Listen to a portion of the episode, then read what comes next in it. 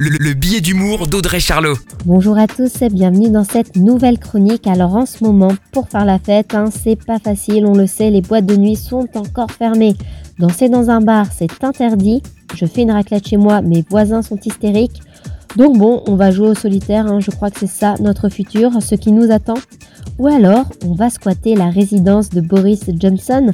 Apparemment, c'est un super endroit pour une soirée discrète. Il y a une insonorisation parfaite et personne ne peut deviner qu'il y a une fête. Chouette, moi c'est ce qu'il me faut car c'est tout l'inverse. J'ai l'impression d'être dans Secret Story tellement on entend tout. Bref, là-bas, le jardin est idéal et c'est la meilleure fête de Londres. Alors en attendant le seize février pour redanser, on se fait un petit week-end à Londres avec le rebelle de Boris Johnson. Bah oui, c'est un vrai parce que pendant le premier confinement, il faisait comme nous des apéros clandestins. Au nom des bières, des chips et des soirées entre amis, très belle semaine à tous. La, la, la chronique des Charlots à retrouver en podcast sur its one radio point com.